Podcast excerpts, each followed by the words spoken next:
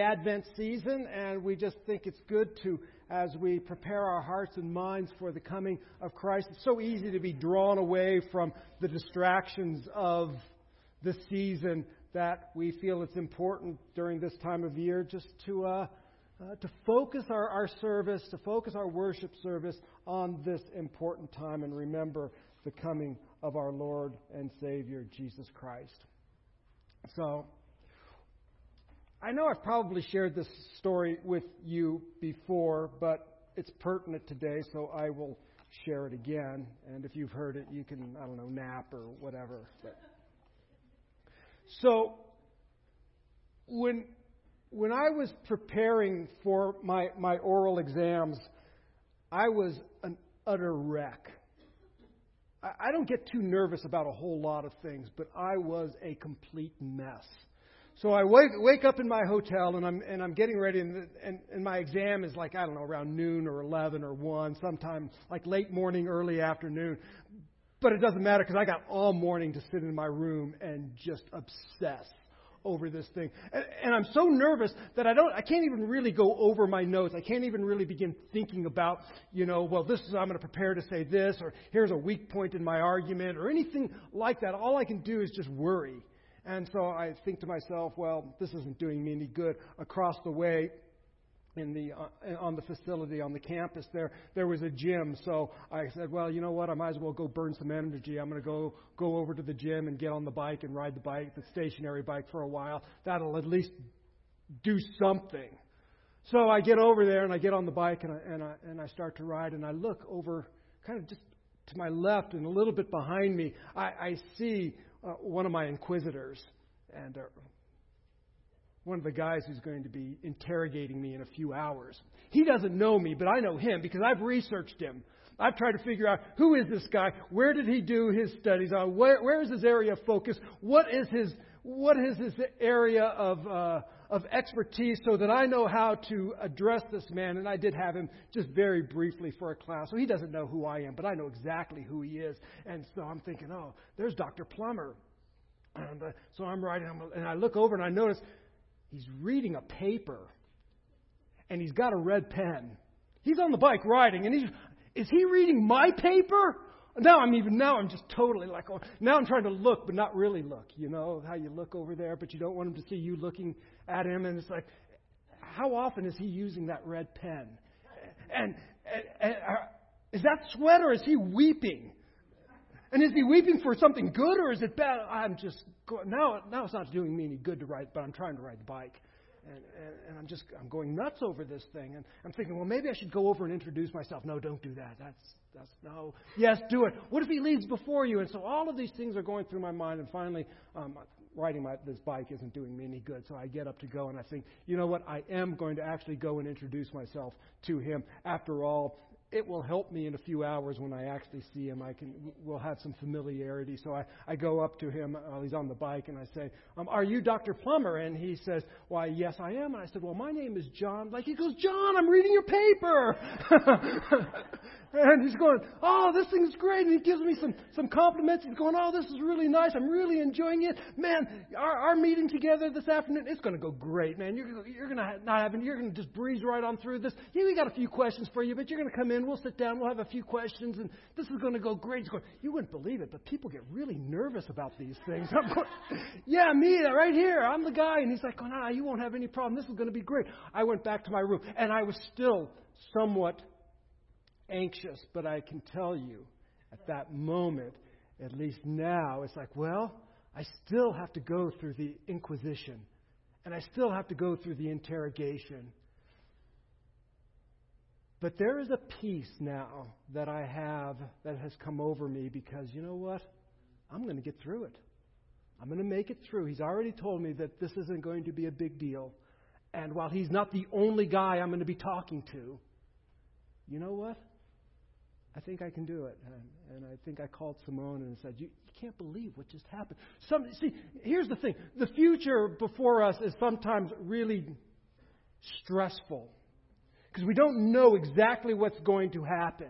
But when we have a clue as to what the future holds, when we have a general idea that, you know what, the future may have some difficulties and some trials, some obstacles, some challenges in front of us, but we are certain and confident that on, on the good word of an expert that we are going to get through that, we tend to be able to live out even that uh, difficult anticipation of the future. We can live that out with great confidence and with great hope and with peace. And so, the fear of the unknown can be a real challenge to us, and we live in a very tumultuous world. We live in a world that we wonder, what is today going to bring? But we have hope. We have hope in Yahweh. We have hope in the God who's revealed in Scripture because He is not like the gods of human, imagine, of human imagination. He is not the God of, of human limitation. And because of who He is, we can have peace in the midst of turmoil because I have it on very good word that He will carry us through these things and that we have peace with Him, and therefore, even though the world collapses around us, even though we don't know exactly what tomorrow is going to bring, we can have peace. So as we come to 2 Peter, I just want to give you a little bit of the setting of this particular passage of text and really Second Peter in general. And Second Peter, much of it is dealing with false teachers. False teachers have called God's word into question. In fact, it goes way back to Genesis chapter 3. Has God really said? That's really at the heart of so much doubt and turmoil in our lives. It goes back to so much false teaching. Is that really what God has said? King James is best. Hath God said? And so the question has come up has God really said? Now, the specific issue that the false teachers are dealing with is in regards to the second coming of Christ. And their, their doubt, their questioning, um, is basically based on two denials. First of all, where's this coming? And second of all, listen, it's been a long time and nothing's changed. Everything seems to be going on just as it always has. Where is he? Doesn't appear like Christ has done any good in this world. And so Peter is now writing to the church. He's writing to the people he calls the beloved. There are two groups in, in, in Peter. There are the beloved, or sometimes the yous, the you alls, uh, the beloved, the ones who have called upon the name of the Christ, on the name of Christ. And then there are the theys, the thems, and they are the ones who have abandoned the sure word of Christ and are now uh, engaging in creating doubt on the beloved. And Peter is responding, saying, You are the beloved. Let me give you a sure word.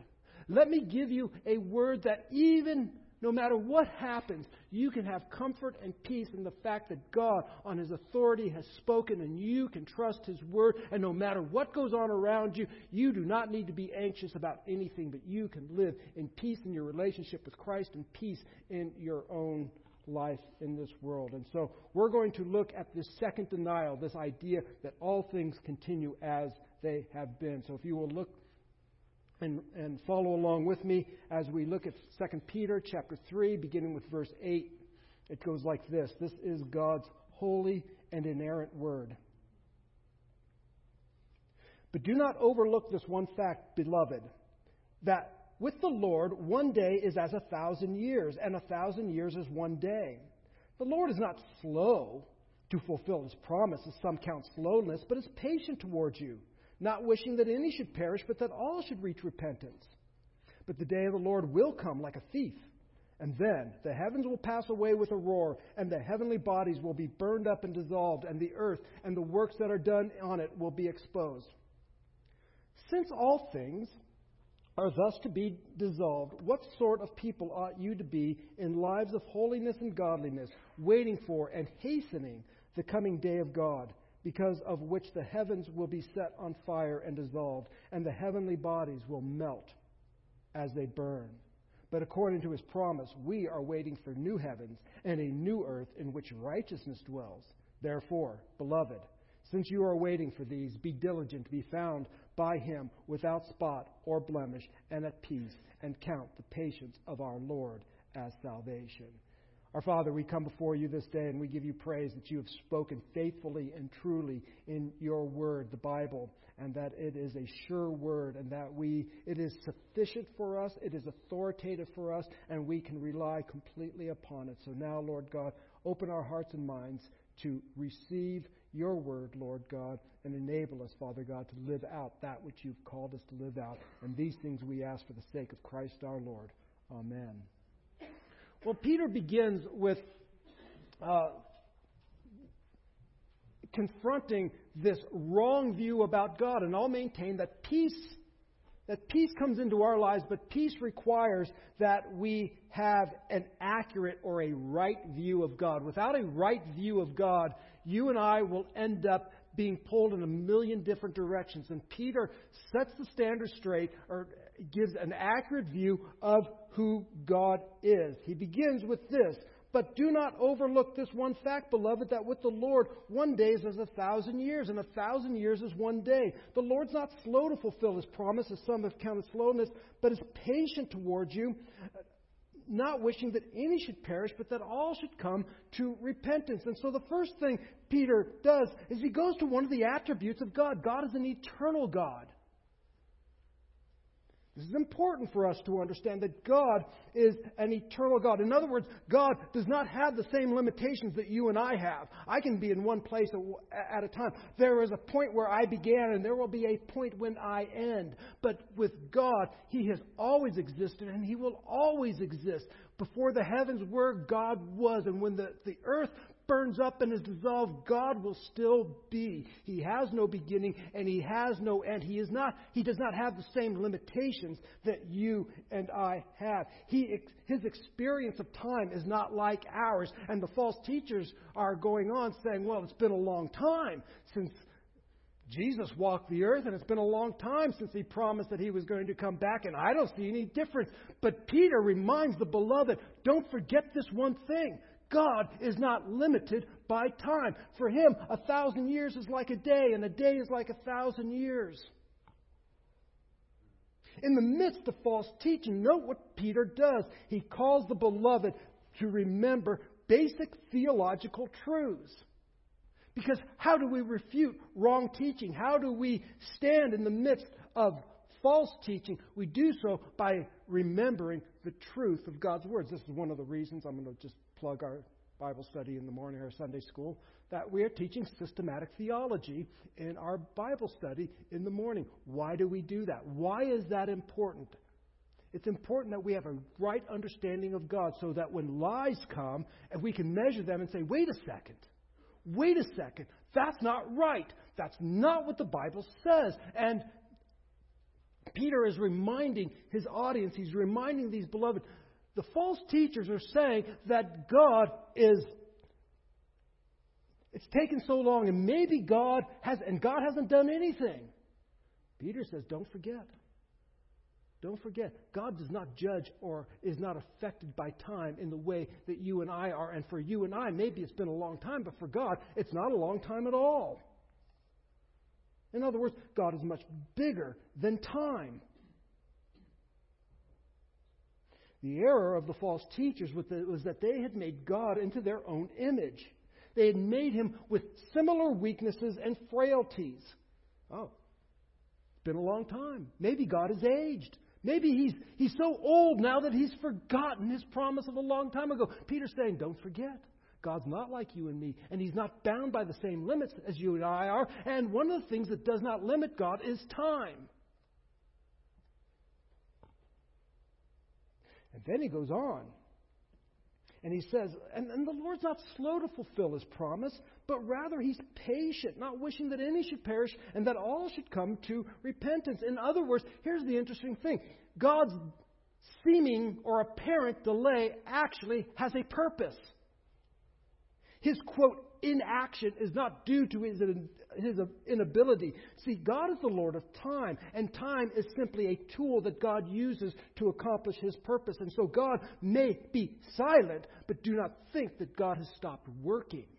That even in this apparent time of inactivity, this time where it appears that God isn't doing anything, I want you to understand, Peter is telling us, that God is still working, still bringing about his purposes, and his purposes are salvific. In other words, his purposes are for the goal of salvation. So do not think for a moment that God is inactive or that even that God is silent. Even if it appears that God is silent or inactive, He is working and He is working for salvation. He is, even in His quote, silence, he is extending his mercy and patience to a broken and fallen world that they might come to know Jesus Christ as Lord and Savior. So, you false teachers, you have a completely wrong idea about God. You think that he is like you, that he is limited in time. You think that his silence means inactivity, but that nothing could be further from the truth. He is actually working out his glory and his purposes, and this time of silence is a time for you to call upon the name of the Lord and forsake your wicked ways and come back to Him and receive Him and follow after Him. So His inaction is not idleness or forgetfulness. It is actually uh, uh, a time where we have opportunity to call upon the name of the Lord.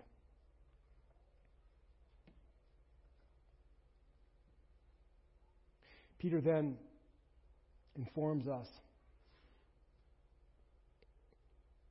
of a promise. The promise that God has made, and I'd like to just call your attention to we have peace in the promises of God. There is peace in a promise. And this is what Peter says. But the day of the Lord will come. So it's been a long time. The false teacher's saying, well, it's been so long, maybe God's not doing anything. Maybe he's forgotten his promise. Maybe that was a false promise to begin with. Maybe we misunderstood Jesus. Hath God said all of these things? Peter says, don't, don't mistake God's delay or don't think somehow his apparent inactivity is God's forgetfulness. It is actually God still working out his promise. But, but the day of the Lord will come. Don't forget that. Don't forget, the day of the Lord will come. Just because he seems to be inactive and silent and, and idle in this time, that's not true. But the day of the Lord will come. There will come a day when nobody is going to be thinking, well, God is idle today. Or that God is being inactive today. No, the day of the Lord. But the day of the Lord will come. And it will come like a thief. This is the image that Jesus used. That um, if somebody knew the day that the thief or the hour that the thief was going to break in the house, they would have prepared for that day. And Peter is picking up that, that image. If you had known that, that, that Jesus is going to come like a thief, what that means basically is he's going to come unexpectedly.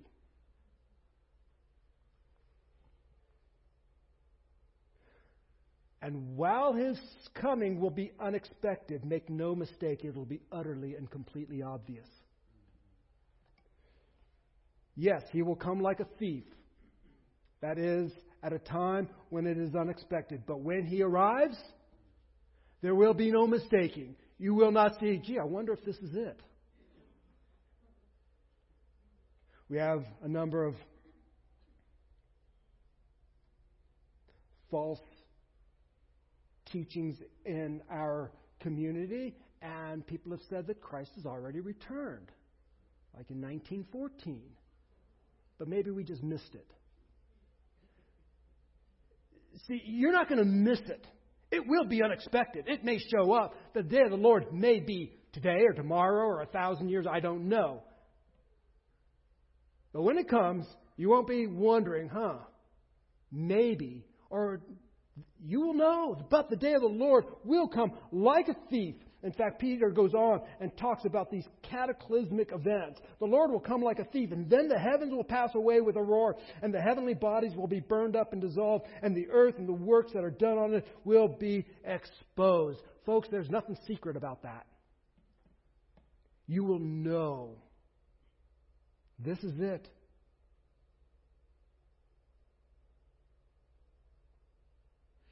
Talks about the earth and the heavens being dissolved, and the, the idea there is the very foundation, the very makeup of the universe will be dissolved. The substance from which everything is composed will be deconstructed.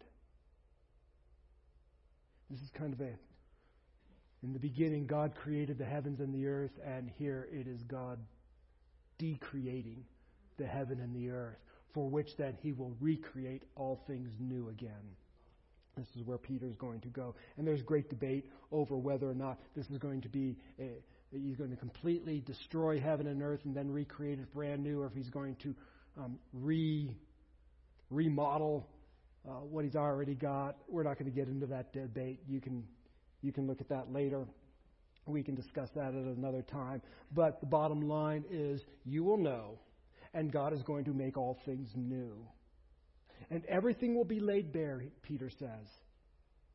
Every motive, every injustice, every unrepentant sin exposed. But also, not only will the heavens and earth be destroyed, but also sin will be destroyed and death will die. All that has to do with this fallen world will be done away with. And I think maybe practically to Peter's listeners, it is that the world that is loved by the false teachers, the world that causes them or enables them to be complacent, to be to have their greed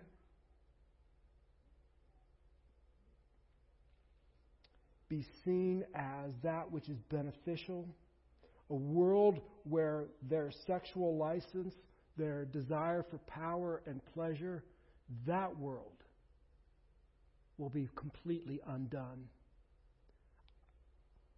I guess maybe the best way to put this is it's all going to burn. Everything that we, we glory in and love and desire, it's going to be undone. And so here's where we're at so far. God's silence, God's quote, inactivity is purposeful, but God will not always be silent. His silence right now is so to is so that you would come to repentance, but make sh- make note of this: His silence is not forever. There will come a day, and it will be very loud, and it will be very noticeable, and nobody will be saying, "Where is God?" In fact, Scripture tells us people will be saying, Here comes the Lord, let the mountains fall on us.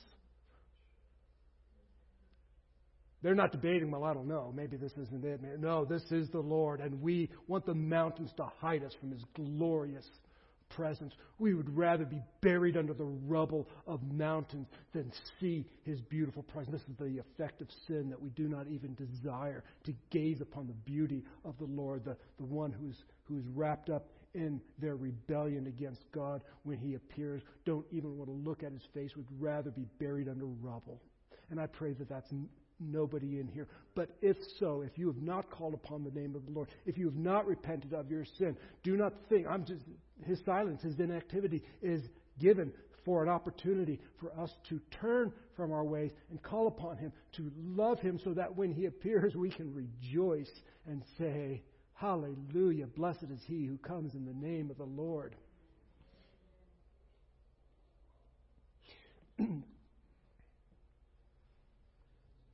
Peter goes on and says, Since all these things are thus to be dissolved, what sort of people ought you to be in lives of holiness and godliness? This is really interesting because, so Peter gets off and he starts talking about things about the end of the world.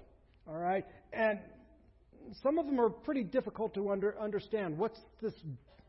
In what way is the earth and the heaven and earth burned up? I mean, is it? Uh, I don't get that.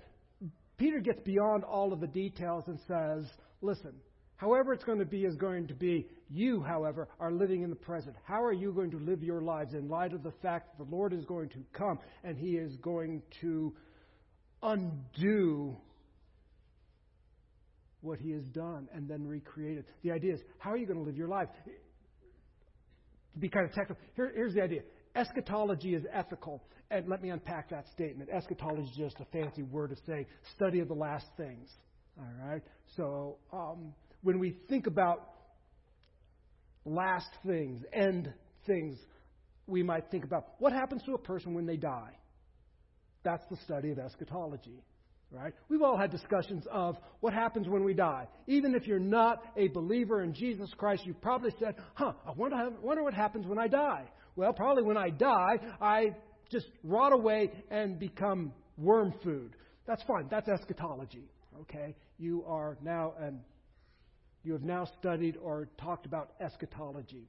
That's all it is. It's just talking about the things that happen at the end. And sometimes we get so wrapped up in the timing and the, the signs and, and what's going to happen. But Peter, for us here, is saying, listen, our understanding of what's going to happen in the end, what's going to happen when we die, what's going to happen when the Lord returns with a shout, we get so wrapped up in that. But here's the thing we need to, that needs to transform our lives now.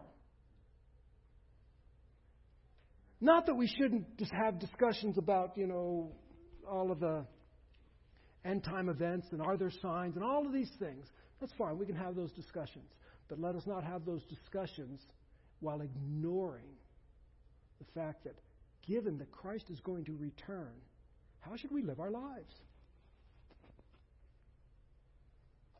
And so, Peter says knowing these things that are going to happen, having certainty of these things, what kind of people will you be? How will you live your lives? In light of the fact that Christ is coming back, how are you going to live your lives? 1 Corinthians chapter 3 verses 10 through 15 seems to imply, well, I think it's pretty explicit actually, not seems to imply, but it's pretty explicit that there are people who are going to be saved, but they're the things that they've done in this life will have no eternal significance. And then there are going to be people in this, in this world and in this life who are also saved, but their lives will have eternal significance.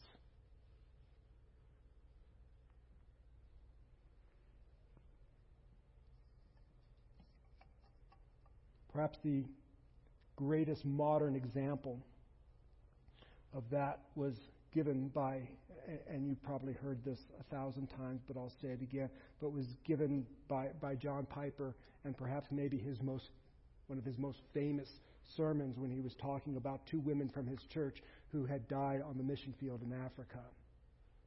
And uh, I believe that they, um, their brakes went out and over a cliff they went.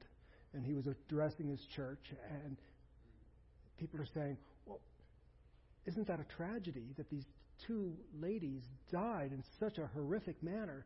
And he's going, That's not a tragedy. He's going, one of the ladies, she was 90 years old, and she gave her life to the gospel of Jesus Christ, preaching Christ where he'd never been taught before. And another lady, a few years younger, in her 80s, came alongside her and helped her, and they lived the gospel, preaching Christ and helping those. And yes, one day the brakes went out, and over the cliff they went. That's not a tragedy, that's a life well lived. He goes on, he says, I'll tell you a tragedy. Here's a tragedy Bob and Mary retire at an early age, and they live their life on their on their bo- boat in Boca Raton, Florida, and they collect seashells. That is a tragedy. These two ladies who went over the cliff, glory be to God, that's no tragedy, that's a life well lived. This other life is a life wasted. What are they going to do at the end of their lives? Are they going to show up before the Lord and say, Lord, look at my seashells? Knowing that one day, whether it be the brakes going out on our vehicle or we just breathe our last breath in peace in the presence of our family. But the bottom line is this given that all of us will breathe our last breath, how are you going to live your lives?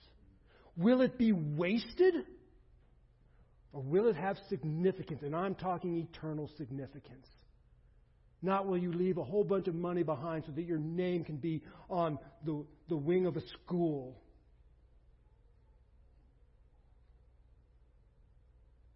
Which will also burn up. But will you live your life in such a way how are you going to live your life in light of the fact that Christ is coming back? Christ came once. We look back in Advent. We look back at the coming, uh, at the arrival of Christ 2,000 years ago. But Advent forces us to look forward to the fact that He is coming again. And Peter is now asking, given that's the truth, given that fact, how are you going to live your life? And Jesus tells a parable uh, of, a, of an unfaithful steward who is given responsibility to feed and to clothe other servants. And he says, You know, my master's been my master's been a long time coming, and he begins to get drunk and he begins to abuse his the, the other servants, and he begins not to give them their daily portion of food or their clothing, and then one day, one day the master shows up. And what will be the fate of that, of that, of that servant? And so there is, there is an ethical component to our understanding of the last days.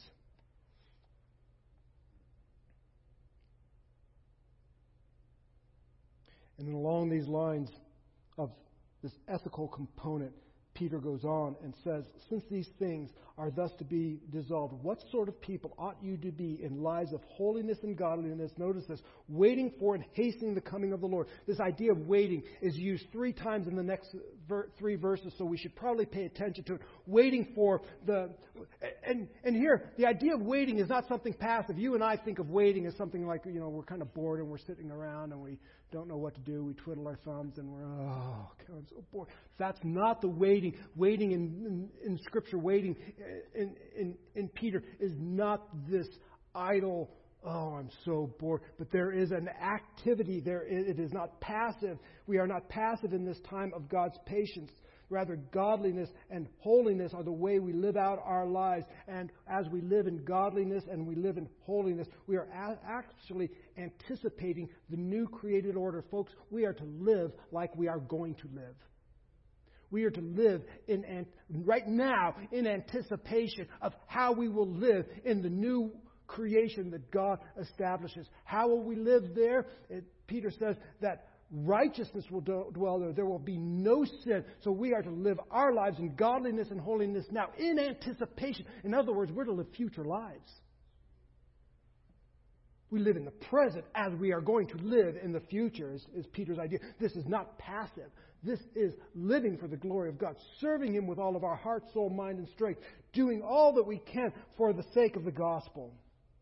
So we live now in anticipation of the future. In other words, our present lives right now anticipate our future lives, live like it. And then he goes on, he says, waiting and hastening the day of the Lord. That's kind of an odd idea, isn't it?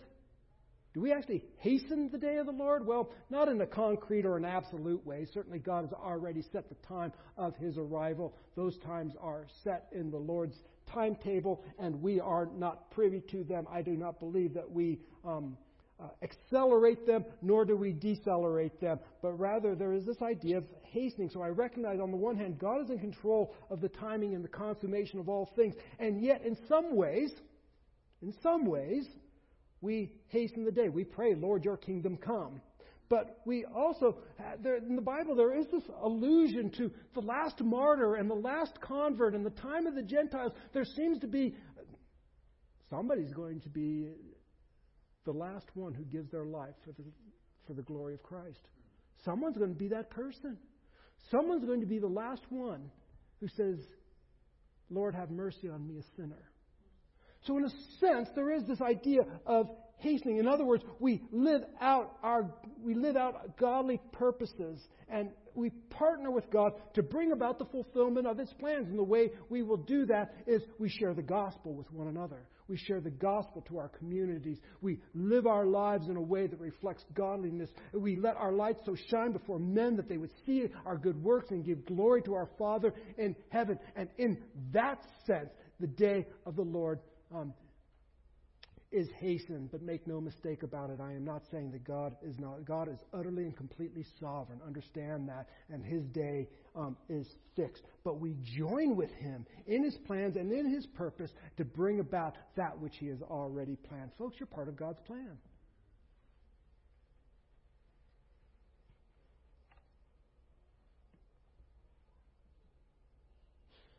But according to his promise, we are awaiting a new heaven and a new earth in which righteousness dwells. Folks, turn on the news this afternoon, or maybe you've already listened to the news this morning.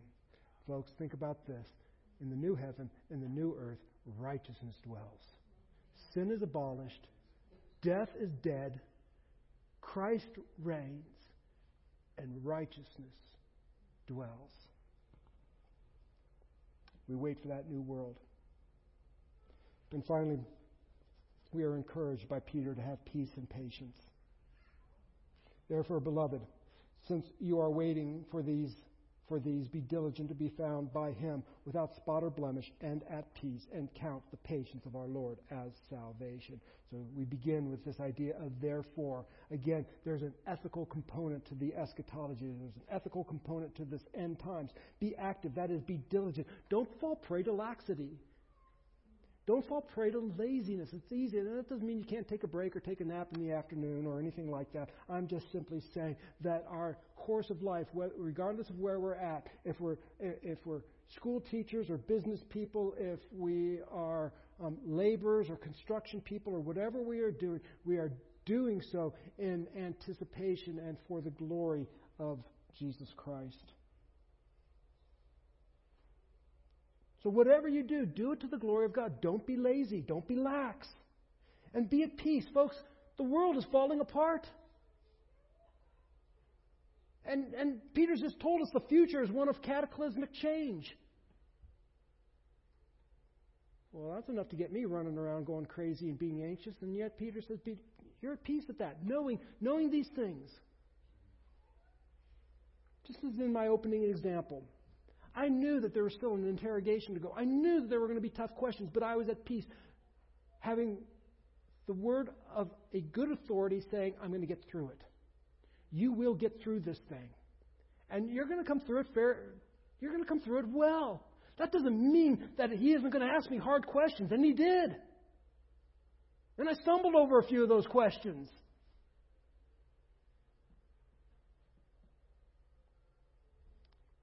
And in the end, it was done, and I passed. God is saying there's turmoil coming, there's cataclysms coming. Uh, that isn't to cause you to get fearful and, and wonder, oh no, oh no, what am I going to do? No, we can be at peace. And why can you be at peace? I pray, first of all, you'll be at peace because you have a peaceful relationship with God. Is God on your side? Or be- better yet, are you on God's side? Are you at peace with God? Not because you have made up some, some set of rules. Are you at peace with God because you have been reconciled to Him through the blood of Jesus Christ, who is the only way to salvation. If you have, then you have peace with God, no matter what happens around you. I know this that God and I are at peace because He has reconciled me through the blood of Jesus Christ. Amen. And we can have peace with one another, and we can have peace within ourselves. And then Peter concludes in a way that he basically began, and that is the patience of God is salvation. What the false teachers labeled as slowness, Peter identifies with patience that leads to salvation, or for the purpose of salvation. It's not God being slow, it's God being merciful. So the fact that you have been given another day is not for us to say, well, look at that. I cursed God yesterday and no lightning bolt struck me. Aha. I'm good. No. The fact that a lightning bolt did not strike you is God's mercy and His patience. And He's given you another day. And it's another day to hear the gospel. And it's another day to respond to the gospel. And it's another day for the Holy Spirit to convict your heart. And if the Holy Spirit is convicting your heart, don't regard God's patience as His as his approval, but regards God's patience as his mercy and respond and call out to him that this is the day of salvation. So I'll, I'll close with, with this. This is a season, the, the Advent season is a season that we live out the peace that passes understanding. The Bible talks about a peace that passes understanding. I love that phrase. It goes beyond my understanding. I'm at peace, and I don't know why.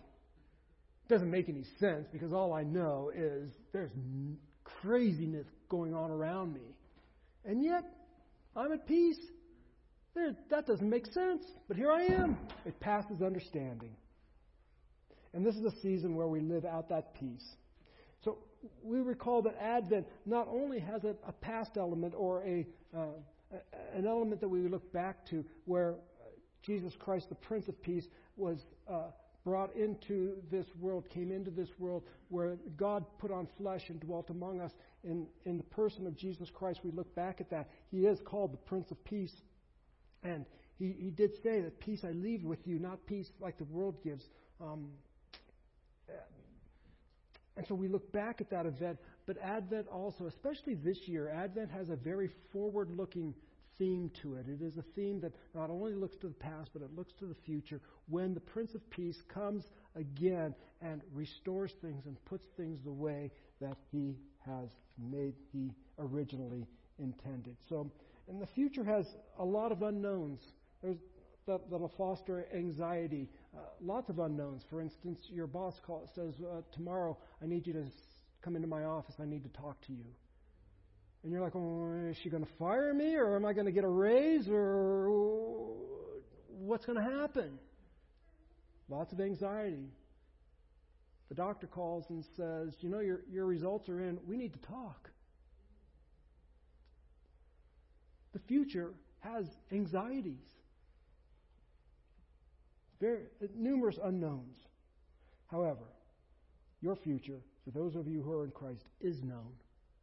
It is known, and that is you have peace with God, and even if those lab results are not encouraging, even if your boss says, This is, I am terminating you today, even in that, we can have peace knowing that our sovereign God rules and reigns over this body. He rules and reigns over my job. And even the worst case scenario is that I go to be with the Lord, but because I'm at peace, I will stand before Him spotless and blameless and without any condemnation. I can take that. I pray that during this season, those events are, are not part of your life. I pray there's nothing but joy and laughter. But I pray most of all that you would have peace with God. And I pray most of all that we as a church, as brothers and sisters in the Lord, would live at peace with one another. Let's stand and let's pray.